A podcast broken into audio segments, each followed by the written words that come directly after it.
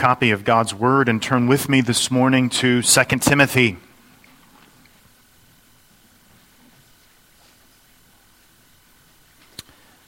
Second Timothy chapter 1 verse 13. Hear now God's word. Hold fast the pattern of sound words which you have heard from me in faith and love which are in Christ Jesus. This is the word of the living God, and we say, Thanks be to God. Amen. Please be seated.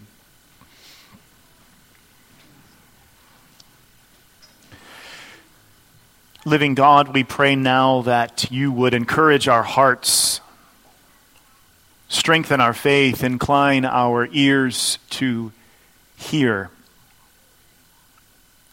We pray that Christ would speak to us through his inscripturated word. And we pray this in Jesus' name. Amen. We just sang a line of a hymn, Now and Ever We Confess Christ our hope in life and death. The idea that the people of God are a confessing people is a crucial one for us to understand. This morning, I would submit to you that our church, that the Christian people, are a confessing people. We are a confessing church. Paul, in what was likely his final letter, at least that we have record of, writes to his protege in the ministry, Timothy, and he writes a variety of things. He's already written to Timothy once. And he writes to him again, teaching him what it is to organize the church of Christ. He gives him many instructions, writing under the inspiration of the Holy Spirit. And one such instruction we focus on today hold fast the pattern of sound words, which you have heard from me. That phrase there, sound words, could be translated healthy words. Did you realize that as a Christian, there are words that are very healthy for you? Words that are your food. Words that are food unto your soul. This morning, I want us to look at this one verse, keeping in context that this is Paul's instruction to Timothy, an instruction that he is to pass on. Hold fast the pattern of sound words which you have heard from me. Let's ask ourselves the question what does it mean to be a confessing church? I want us to see three things this morning. Firstly, in our verse, we will see the pattern of words. Secondly, the origin of words. And thirdly, the attitude about words. Now, boys and girls, the words that Paul speaks of in 1 Timothy chapter 1, or excuse me, 2 Timothy chapter 1, are the words of doctrine, the words of Scripture. We'll talk more about that, but we're talking about doctrine here, the teachings of God's Word. Christians are to hold fast to them. Well, what are we to hold fast to? Firstly, let us see then the pattern of words. Notice that Paul says, hold fast the pattern of words. This is something that could be seen in a variety of places. But look for a moment at the words themselves sound words, healthy words, words leading to life. This is really a theme throughout all of Paul's letters to Timothy and Titus. Turn over for just a moment to 1 Timothy. 1 Timothy chapter 1 and verse 10. 1 Timothy chapter 1 and verse 10. Notice that it picks up with a list of sins. We'll jump into the middle of that list, 1 Timothy 1:10, for fornicators, for sodomites, for kidnappers, for liars, for perjurers, and if there is any other thing that is contrary to sound doctrine or sound words. You see, these words, doctrine, words of doctrine, lead to healthy living. Look, for example, one more instance 1 Timothy 6 3. If anyone teaches otherwise and does not consent to wholesome words, even the words of our Lord Jesus Christ, and to the doctrine which accords with godliness. These sound words, these healthy, wholesome words, are the words of Scripture, doctrine itself. But notice in our text, Paul tells Timothy not just to hold fast to the words, but to the pattern of words. The pattern of words.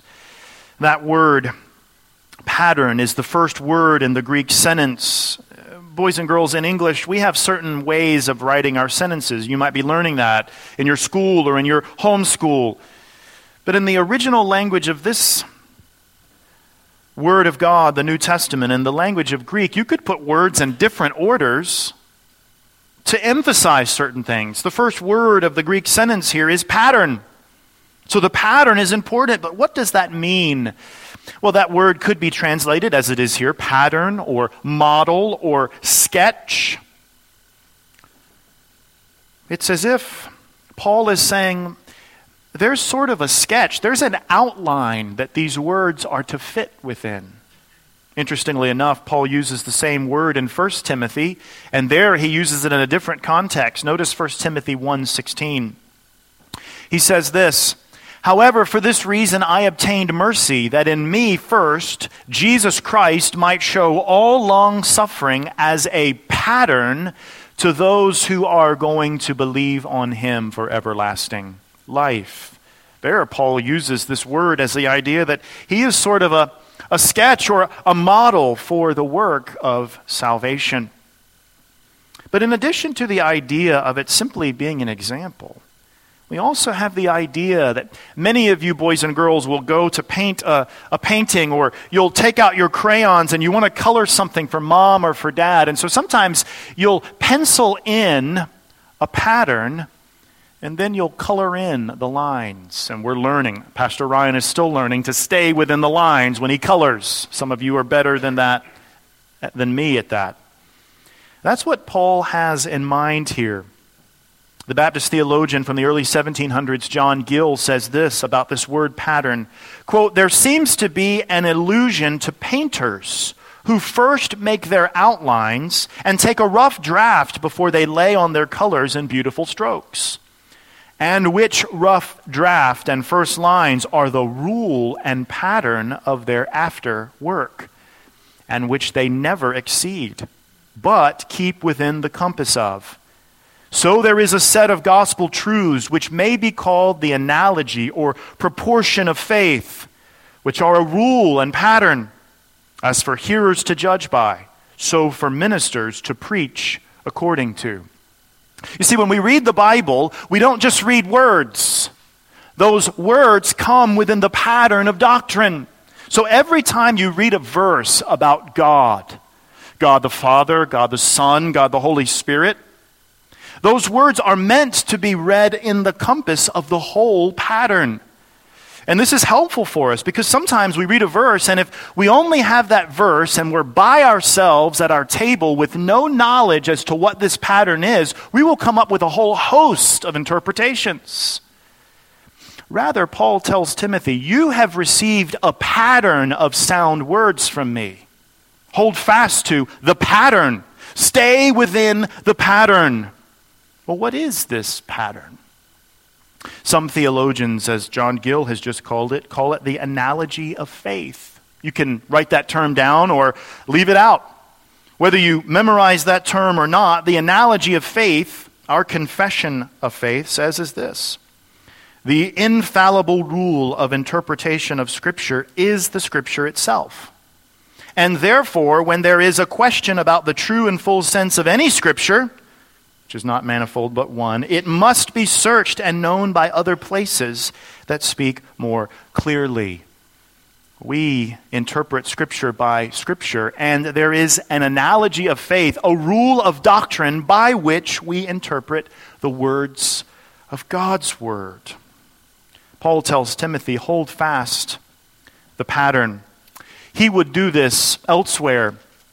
Look at 2 Timothy 2:15 there we read this, 2 Thessalonians 2:15, "Therefore, brethren, Stand fast and hold the traditions which you were taught, whether by word or our epistle. In multiple places, Paul tells multiple individuals and churches that there is a pattern, that there is a set of traditions that we hold to. Now, don't let that word tradition in Second Thessalonians scare you. Paul doesn't mean made up things that we do down through the ages and we kind of make up traditions but rather that there is a set of teachings, there is a pattern for the Word of God, and that is a pattern that has been given to the apostles by the Holy Spirit that is to be passed down through the ages. What is Timothy to do when Paul's gone? When Paul is in the grave, what is Timothy to do? Among many other things, he is to hold fast the pattern of sound words. Notice a couple of examples. Again, 1 Timothy 6 3. 1 Timothy 6 3.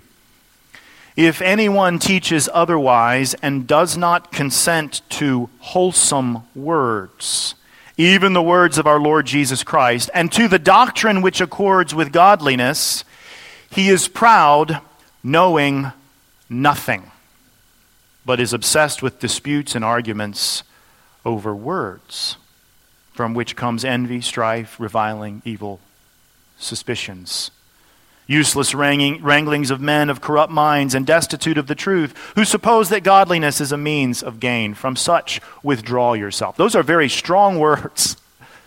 Paul is essentially saying if someone doesn't teach according to right doctrine, avoid them.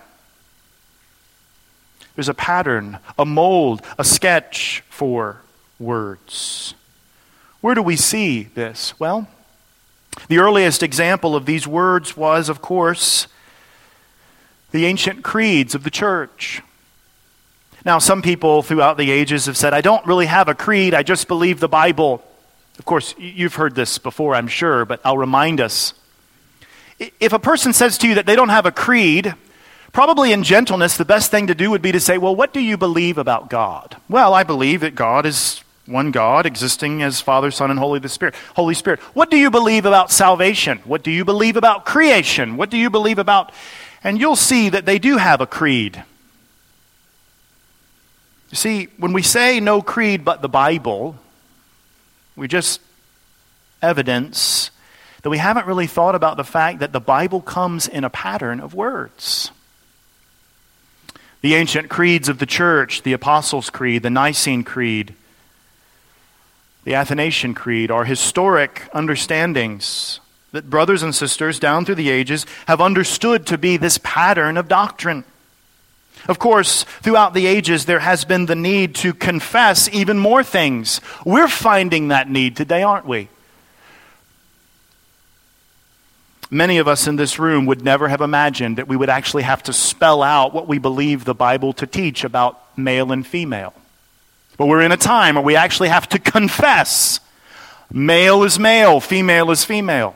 Many of you, like me, remember a day where marriage meant one man and one woman. Now we actually have to spell out what we confess the Bible teaches about marriage. Because the world is not inclined to lean into our confessions of faith. Well, there are confessions of faith from the Word of God. Pattern of words. Hold fast the pattern of sound words. Now, here at our church, we actually put our understanding of Scripture down on paper. We have a confession of faith. Every church, I think, should put out there what it believes. Ours happens to be one written in the 1600s. You can read it, it's on our website. But listen to what one theologian defines a confession of faith as. This is theologian Richard Barcellos. He says, "What is a confession of faith?" question mark. The Second London Confession of Faith is a confession of faith. It contains in summary form what subscribers to it believe the totality of the Bible teaches on given subjects. The confession is not merely a reference point from which one subsequently or further develops doctrinal conclusions. It is the doctrinal conclusions on the subjects which it addresses. When formulating Christian doctrine, we must allow the totality of Scripture to speak prior to our own formulations. A confession of faith is a written and public document which contains doctrinal formulations on various scriptural topics. End quote. We are to hold fast to the pattern of sound words. Paul knew nothing of the Second London Confession of Faith.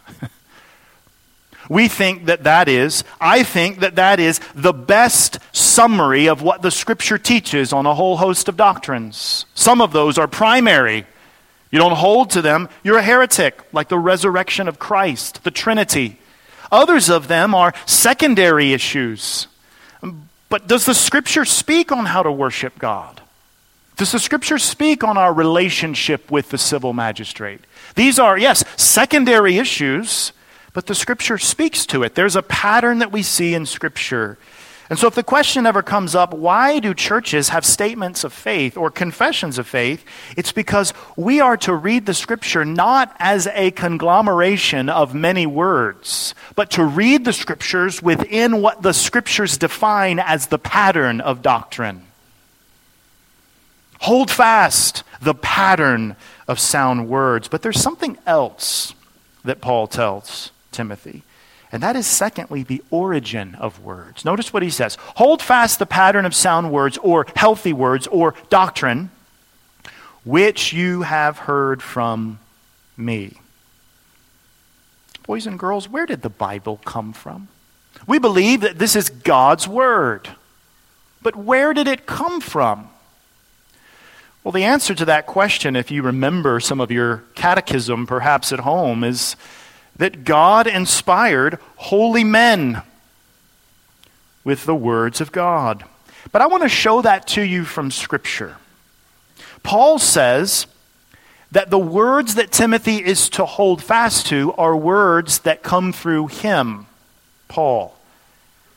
Now, Paul, like Peter and James and John, was an apostle one who had seen the risen Christ, one particularly commissioned by Christ to be a founding witness. You and I are to witness for Jesus. We are to proclaim the gospel, but we're not apostles. We haven't been individually and specifically chosen by Christ to see him after his resurrection and then be that foundation point for all the churches to be built on down through the ages. Paul was. And Paul says, Timothy, I give you these words. What does he tell Timothy to do next? If you keep reading in 2 Timothy, look at chapter 2, verse 2. You, therefore, my son, be strong in the grace that is in Christ Jesus, and the things that you have heard from me among many witnesses, commit these to faithful men who will be able to teach others also. Do you realize that for 2,000 years, this pattern of sound words, sometimes darkened, sometimes dimmed by sin and by heresy, by schism in the church, this pattern of sound words has been taught. And then that generation teaches the next. And on and on it goes. But the origin is, in this instance, Paul. Now, how do we think about that? Maybe you're here today and you think, see, I knew it. You Christians believe in a book that a whole bunch of men simply wrote. How do you know it's true? You're telling me, preacher, that the origin of words comes from Paul. You look at your own life and you think, if you're honest with yourself, I know I've got a lot of baggage. I know I have a lot of issues. Certainly, Paul must have as well. Why am I going to base my life? Why am I going to stake my eternal destiny on what one first century Jewish man wrote with his pencil? Let's look at what the scripture says about the scripture. Paul will later say in this very same book in 2 Timothy chapter 3 verse 16. 2 Timothy 3:16 all scripture is given by inspiration of God and is profitable for doctrine, for reproof, for correction, for instruction in righteousness. Scripture is the inspired Word of God. Now, we use that word in a lot of ways, don't we? Maybe sometimes you're sitting in your house, it's a Saturday, everyone has off, and you feel, quote, inspired to go clean the house. Or maybe you don't feel inspired to clean the house. It's a rainy day, great day for a movie day for the family. Nobody feels inspired to clean their room. And by inspired, we typically mean uh, jazzed, I feel like I'm going to have the energy. Maybe I should. I'm, I'm encouraged to do this. But inspiration here literally means that God, the Holy Spirit, inspired or gave the words of God by his voice to chosen men. This is the doctrine of inspiration. Scripture, then, is exactly what the Holy Spirit wanted to have written but also exactly what those men wanted to write. No other document is like that. I love certain writings, Augustine's Confessions. I encourage you to read it. Or perhaps you've read certain works like John Bunyan's Pilgrim's Progress. Many of our children here love The Hobbit. These are wonderful works, but they're not inspired works. God hasn't breathed these words to the authors that they might be written down and be declared as God's very word. See, when Paul tells Timothy in 1 Timothy chapter 2 Timothy chapter 1 verse 13, hold fast the pattern of sound words which you have heard from me. There's a reality to doctrine that is unlike any other work. Well, you may say, okay, fine, maybe God did choose certain men. But how dare Paul say that he is passing on words of God? Well, let me take you to one other instance in Scripture. Turn over to 2 Peter. Lord willing, in the months ahead, we'll be diving into 2 Peter. But I want you to notice, it almost seems like kind of an unrelated detail at the very end of 2 Peter. 2 Peter chapter 3 Peter is signing off. We'll get there, Lord willing, in the months ahead. But notice what he says. 2 Peter chapter 3, verse 15. And consider that the long suffering of our Lord is salvation, as also our beloved brother Paul, according to the wisdom given to him, has written to you. Now, notice what Peter says next as also in all his epistles, boys and girls, that means letters, speaking in them of these things, in which are some things hard to understand, which untaught and unstable people twist to their own destruction. Then notice what Peter says next about Paul's writings. As they do also the rest of the scriptures.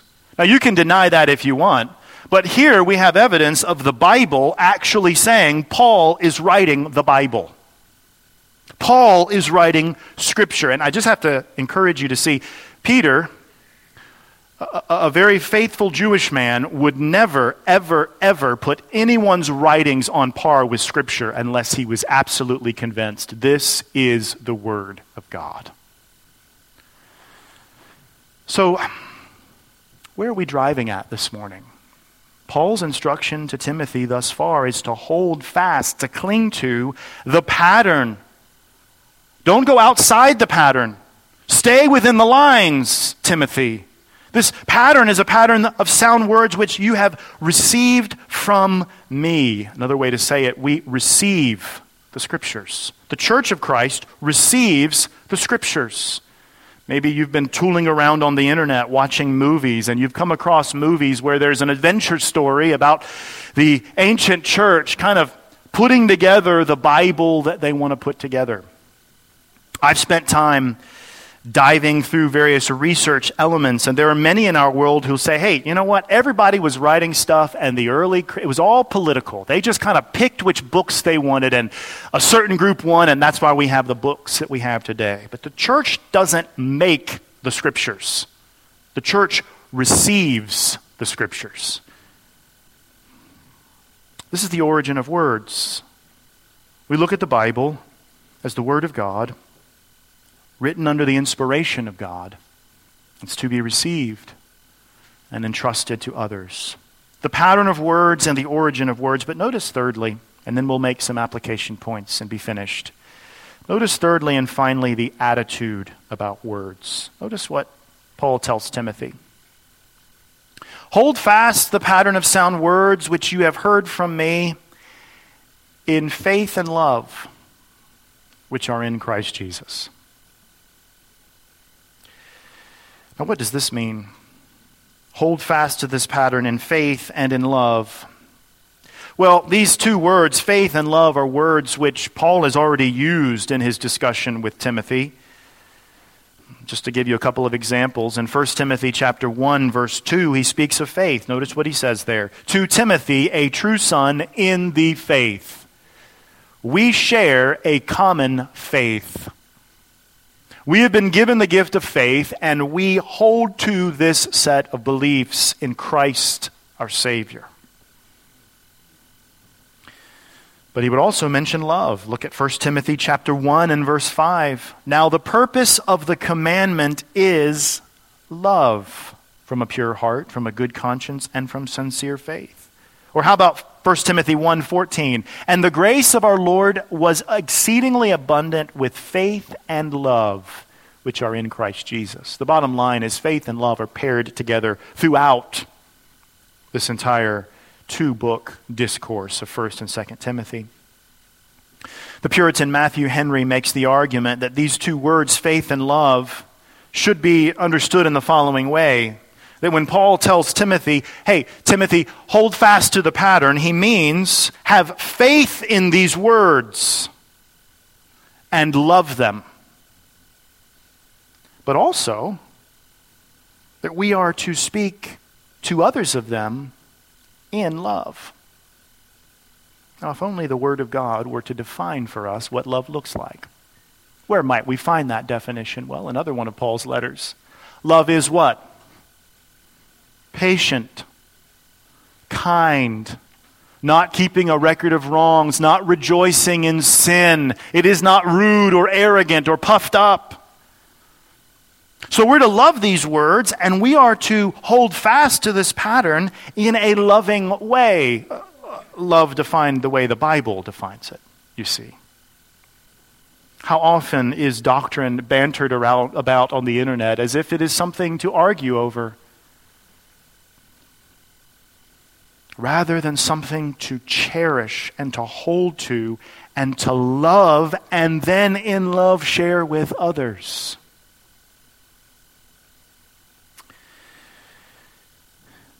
In his commentary on this passage, R. Kent Hughes writes these words, and it's where I get this word attitude from. The third point, the attitude about words. Listen to what Hughes says.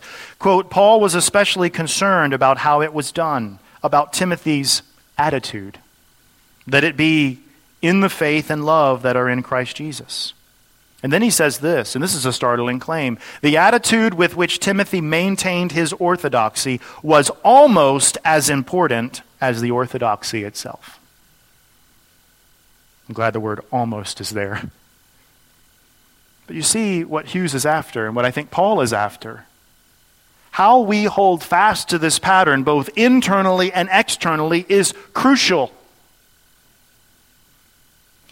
And this is a necessary word for us, brothers and sisters, because we are in that group of churches, the Reformed group of churches. The churches with large confessional statements, which, as we'll see in a moment, I think are important. But we have to remember that our calling is not simply to orthodoxy, but orthodoxy that is held with faith and love. We have to be a people who are loving, meaning patient and kind and not rude, about the pattern that we're called to cherish. So Paul tells Timothy the pattern of words, hold fast to them. The origin of words, you've received them from me. And your attitude, your demeanor, your posture, both internally and externally, ought to be one of faith and love. Well, as we close, are there any lessons for us in this one verse of scriptural instruction this morning? Well, I jotted down five things that I would encourage us to think about as application from this one verse. The first is this all Scripture is to be received as the God breathed Word. Some translations will say all Scripture is God breathed. All scripture is to be received as the God breathed word. When you read the Bible, when you hear the Bible preached, which is the chief method that we see in the Bible itself for what to do with the Bible, when you hear it proclaimed, receive it insofar as it is accurately the Word of God, as the very Word of God. We need not wonder whether God is speaking to us in our lives. The Word of God is His inscripturated Word for us. Generation after generation after generation, Christ speaks to his sheep. And you know what the Word of God says? The true sheep, the true sheep of Christ hear his voice. Where do you hear the voice of Christ?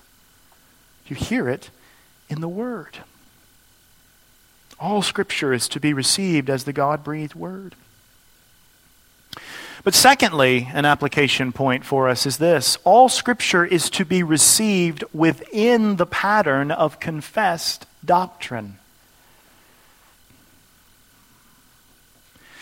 Meaning that when we hear a passage, when we read a passage, when we study a passage, we have to ask ourselves how have the people of God down through the ages understood this?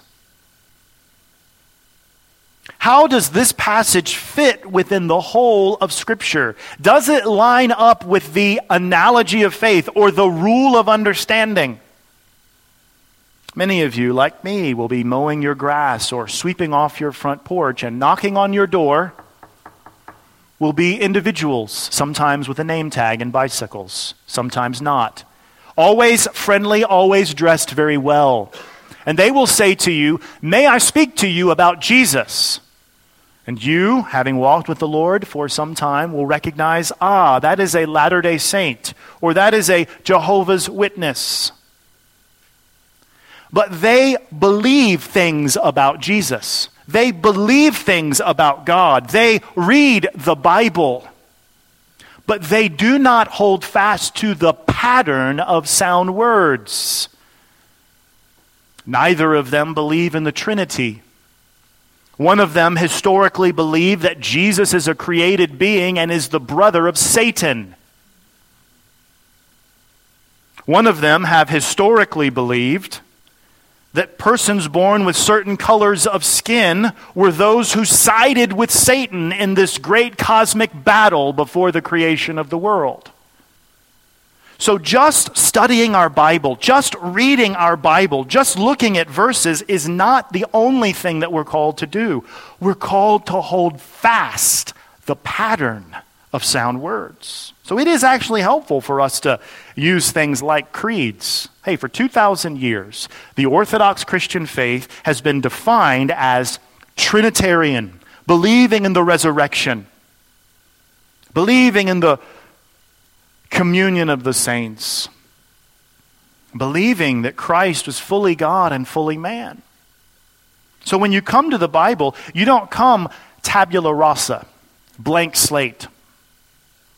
You don't say, well, I've got the Bible and it's me. And I have to figure out what this verse means.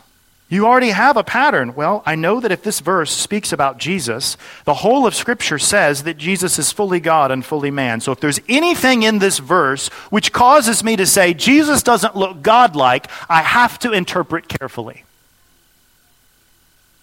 So all Scripture is to be received within the patterns of confessed doctrine. What does this mean then as a church? Well, here's what I would encourage you as a member of Christ's church, particularly here in this local church. Ask all the questions that you need to and desire. Come to the elders. I'm reading a passage. I don't understand what this means. Maybe you have come to Christ recently and you think, oh, everyone in this church, I love this church, but everyone in this church seems to know more doctrine than me. Don't be afraid. Every last one of us came to Christ with not a lick of doctrine except bad doctrine in our hearts.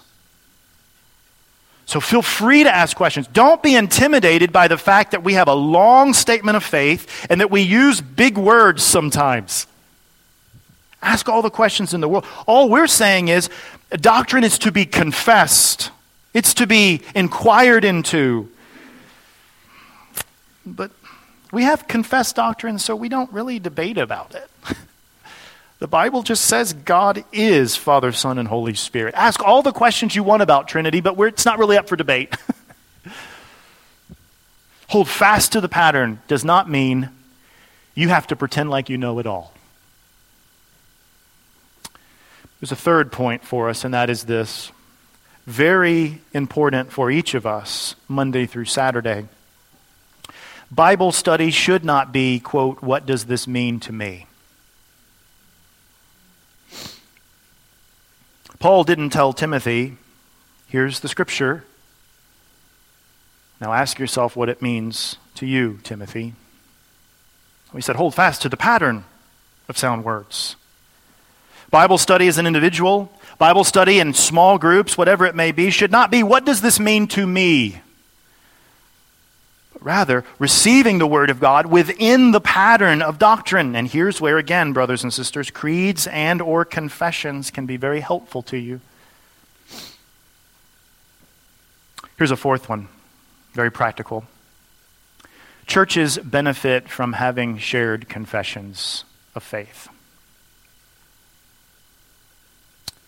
My brother and pastor in another part of the state, John English Lee, writes these words quote, Confessions help churches teach their members how to both spot and avoid those invalid interpretations about which Paul warned his readers. Paul has given them a theological interpretive framework and a body of doctrine in the form of his written and spoken tradition. Confessions allow for the collective wisdom of the church throughout history to be used to edify the saints with biblical truth, to expose false teaching, and to protect against heresy. End quote. It's actually good that we write out for everyone to see here's what we teach, here's what we proclaim. Here's what we ask the men of God who stand in the pulpit or behind the Sunday school lectern to hold to. We benefit when every new man who comes up here to preach doesn't have to say, Well, this is what I confess. So I'm going to lead the church in this way. And then a new generation of men come and the old one dies. Well, here's what I believe the pattern to be. We benefit from having shared confessions of faith that have been tested by the church beyond our own generation. Well, lastly, number five, the Word of God is to be believed and lovingly shared. Did you know, brothers and sisters, that the Word of God is simply there for you to receive, have faith in, and love and share in love? The scriptures are their own testament. And we are to believe the Word of God as we hold fast to the pattern and lovingly share it. Now, notice once more what Peter says, what, excuse me, what Paul says in verse 13. Hold fast the pattern of sound words or healthy words. Why are these words so healthy for us? Well, they are the voice of God, they are the truth of God's word to us. But did you know that amidst all of the sketches in this pattern, that are the boundary points for how we color in all of the words of Genesis all the way to Revelation, there is a striking center line. So imagine, if you will, boys and girls, you are taking your pencil on a big, huge canvas or poster board and you're drawing this sketch of something. But in the center, you make this very strong line. It's like the strongest line in that entire sketch. That's really what the gospel is as the sketch point in the Word of God. You see, every single page of Scripture points to, talks about, gets you to, helps you to understand more fully the work of Jesus Christ. The gospel of Jesus Christ is the chief centerpiece to the entire Word of God. In it, this gospel or good news is the message. It's a doctrinal message. People say, I don't like doctrine, I just love Jesus. You can't love Jesus if you don't love doctrine because Jesus has given you doctrine to tell you about himself. That he loves his people. That he is the eternal Son of God who put on flesh. That's doctrine that in putting on flesh, he did not inherit the sinful nature that all of us share in, and yet he shares in our nature as human beings. That's doctrine. This perfect human being, Christ, lived a perfect life according to his humanity, and yet according to his divinity, he's upholding all of the stars. Think about that, boys and girls. This is a doctrinal statement that Jesus, the little baby in the manger who couldn't even feed himself, was at the same time holding up all the stars by the very word of his power. It's doctrine. And it is this one, this God man, who lived a perfect life and died on the cross for sinners. And as our brother aptly prayed this morning, any sinner can come to Christ. That's doctrine that Christ is sufficient, that he saves perfectly all who come to him, and that salvation is Christ and what he's done. And you and I are called, everyone in this room, whether you're a Christian or not, we are called to hear these doctrinal words, which the Bible calls good news and to place our faith and trust and reliance on and in Christ Jesus. You see a sin in your life, and you say, Christ paid for that. And his perfect record, he never did that. I am righteous before God. You think of all your past sins and perhaps some of the greatest wickednesses that you would never even say to other people. Christ, Christian, died for that. That's doctrine. And his perfect life was a life wherein he never went down that wicked road that you walked down. And the Word of God, according to the pattern that Timothy was to hold to, says this You and I are clothed in the righteousness of Christ. We get his record, he gets ours. That's doctrine.